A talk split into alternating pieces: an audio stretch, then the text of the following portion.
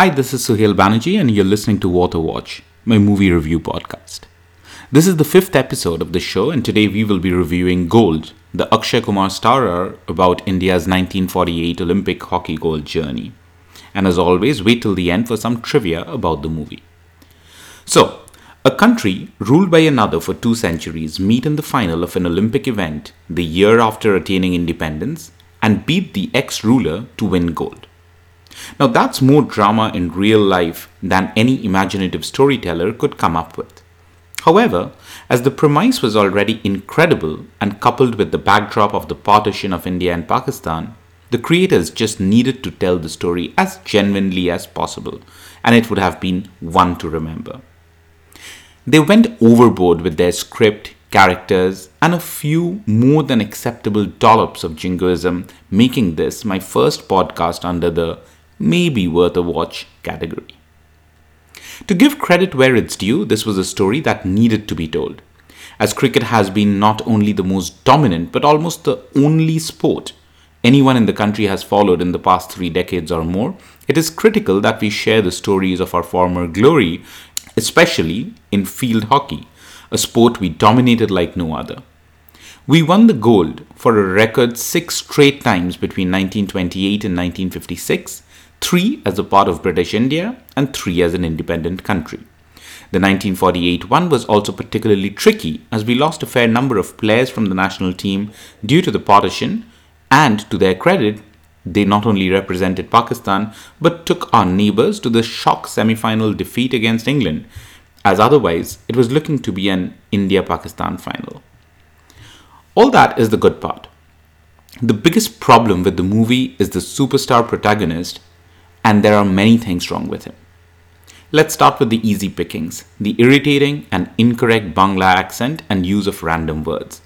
There was no real reason to make him a Bangali, something that the director, Reema Kagti, of Talaash and Honeymoon Travels Private Limited fame, should have realized he was uncomfortable with, as the character himself was fictional and there was no manager called Tapan Das.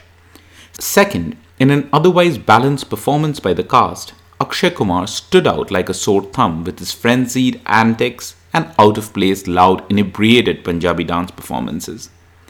They seemed a bit too contrived even after all the leeway of creative liberty. Finally, his emotions at the Olympics being cancelled in 1940 and 1944 and the reasons didn't come across strongly enough. However, if anyone was less relevant to the story than Akshay was, it was the character of his wife, Monobina Das, played by Mouni Roy. Thankfully, we didn't have to endure her for half as long. On the positive side, we were treated to some soothing performances by Amit Sadh and Sunny Kaushal portraying semi-fictionalized characters of Prince Raghubir Pratap Singh and Himmat Singh, a prince and a common man, part of the India Hockey 11, who not only come from different social backgrounds, but have an interesting battle of ego going on between them. The sticky subject of partition and independence, along with the easy to sermonize about impact of religion, was well left for the most part. The photography gets a shout out for the golden hue throughout, bringing a modern period drama feel, and some of the hockey games were very well and realistically shot, keeping you glued to your seats, even though you know what's the final outcome was also good to see the India Pakistan relations reflecting the realities of the times months after the partition when both nations were coming to terms with their own and each other's identities. Unfortunately, there's more holes to poke in this movie than things to admire. Usually, such movies about the country do a good job of arousing the patriotic fervor through the music, but I could hardly remember any of the songs right after leaving the theatre.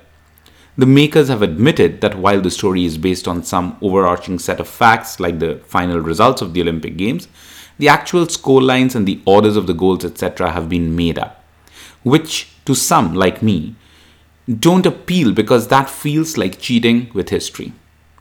Also, tying a crucial strategy in the final to something from a mundane flashback scene was innovative when shown for the first time in Dangal, but seemed a bit predictable and hackneyed this time around and the movie is definitely 30 minutes too long at two and a half hours.